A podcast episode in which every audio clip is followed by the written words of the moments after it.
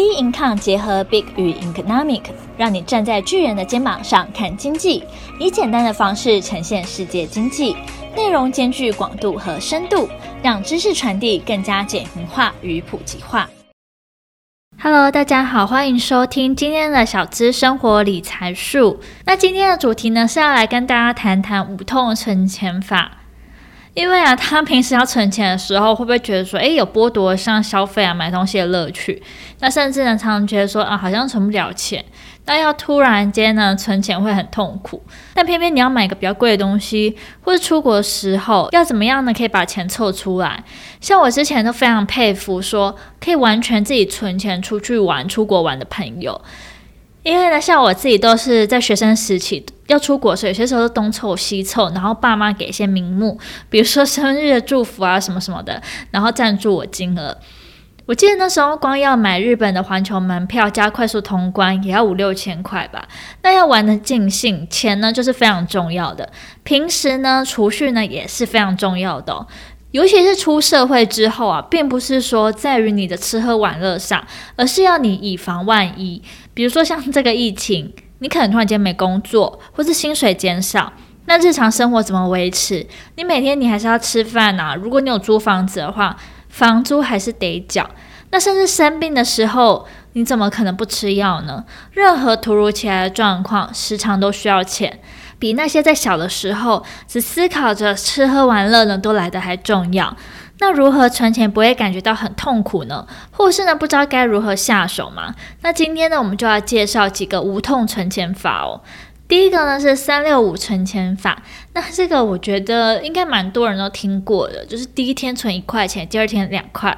在第三百六十五天的时候是存三百六十五元，那这种存续方式啊，在整个年底的总计呢是可以存到六万六千七百九十五元哦。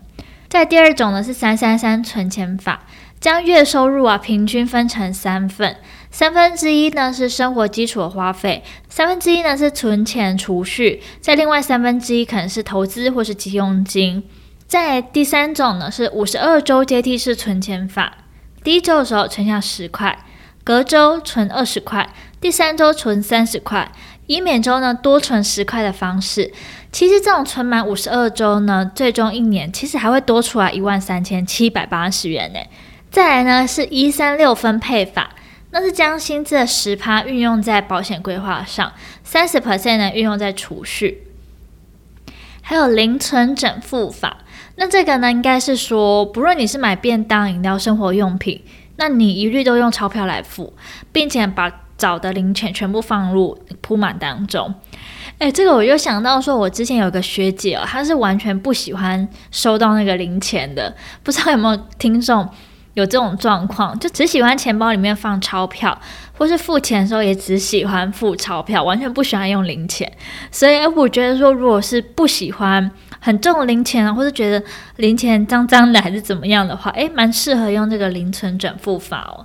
再来是信封存钱法，那在每个信封上写上每月支出的类别跟金额，比如说，诶，房租写七千，保费三千，国外旅游基金五千。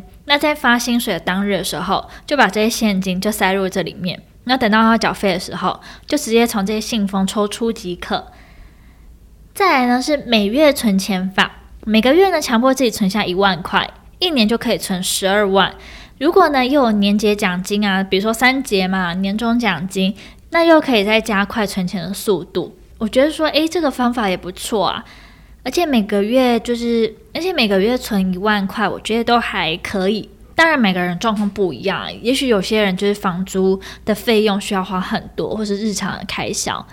但是呢，就是有存总比没存好嘛。再最后一个呢，是四个桶子的储蓄法，你必须假想说你有四个桶子，一号桶是急用储蓄，二号桶是中期储蓄，就是一年以内，三号桶呢是长期储蓄，超过一年，四号桶呢是退休储蓄，把这些支出全部加总起来。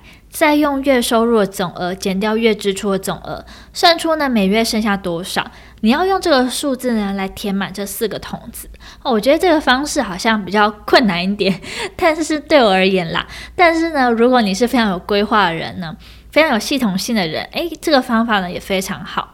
重点是说，这几个存钱法都是希望说不影响你生活品质的情况下，将金钱投入真正重要的事情，并且呢，找到一个能持续实行的存钱法最为重要哦。那搭配自己适合的储蓄法，小资族呢，其实存到第一桶金呢也不是梦。这边再跟大家补充一下，所以呢，记账呢也是非常重要的，你才会真的知道说你这个月花多少钱，到底花在哪边去，才不会呢资金上面有什么漏洞，不会发现哦。资金上有什么漏洞，或是发现说在哪一部分的开销花特别多的时候，自己呢在下个月规划的时候呢，也可以有所取舍。那我们今天的小资生活理财术就到这边结束。喜欢我们可以订阅，有任何问题、任何想法，欢迎到我们 Instagram 跟脸书的粉丝专页跟我们做交流喽。那我们下期节目见，拜拜。